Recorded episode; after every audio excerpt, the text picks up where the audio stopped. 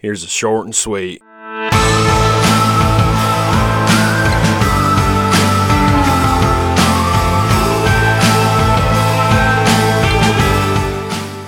Man, this one comes from an interview I had with my dad. He tells of a time he made a mistake on a construction project and then was able to come up with the solution to fix it. Let's give it a listen. I was pouring some 14 foot tall walls for an irrigation project in a nearby town on the other side of the mountain.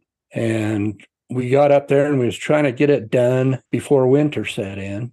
And we had the forms all ready to go, 14 foot tall walls.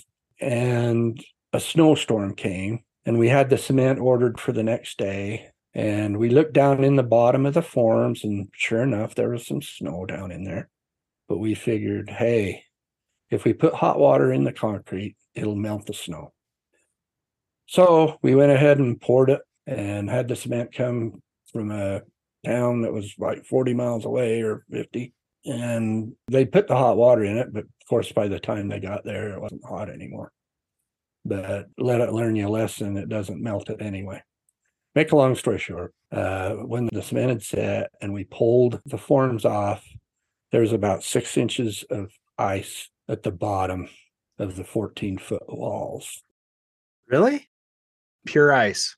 Pure ice right down there at the bottom because it was below zero that night. And even though we put heat on it during the night and everything, we pulled those forms off and it was, like I say, four to six inches of ice. Wow. So uh, it was your brother in law's dad that was over the project. I took him up there. I was so sick. I thought we are going to have to tear all these 14 foot walls of concrete down and start all over again. I was sick.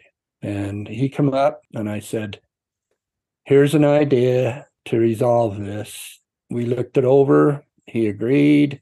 He brought the old uncle up there that was government guy that used to be over projects like this. He agreed.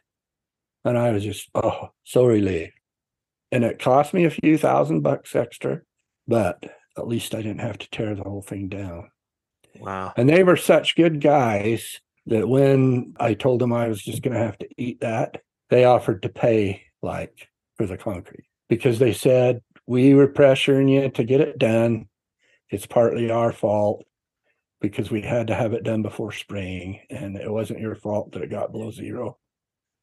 And so that was hard, but yet I mean, when we melted the ice underneath those 14 foot walls, I had just went and watched that movie Avatar where those rocks are up in the clouds floating. That's kind of what it reminded me of was this 14 foot walls floating up in the air. Yeah, that's what it reminded me of.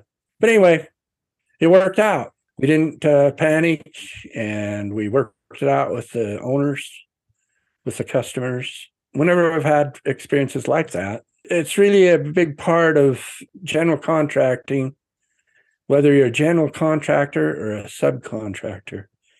It's really good to communicate.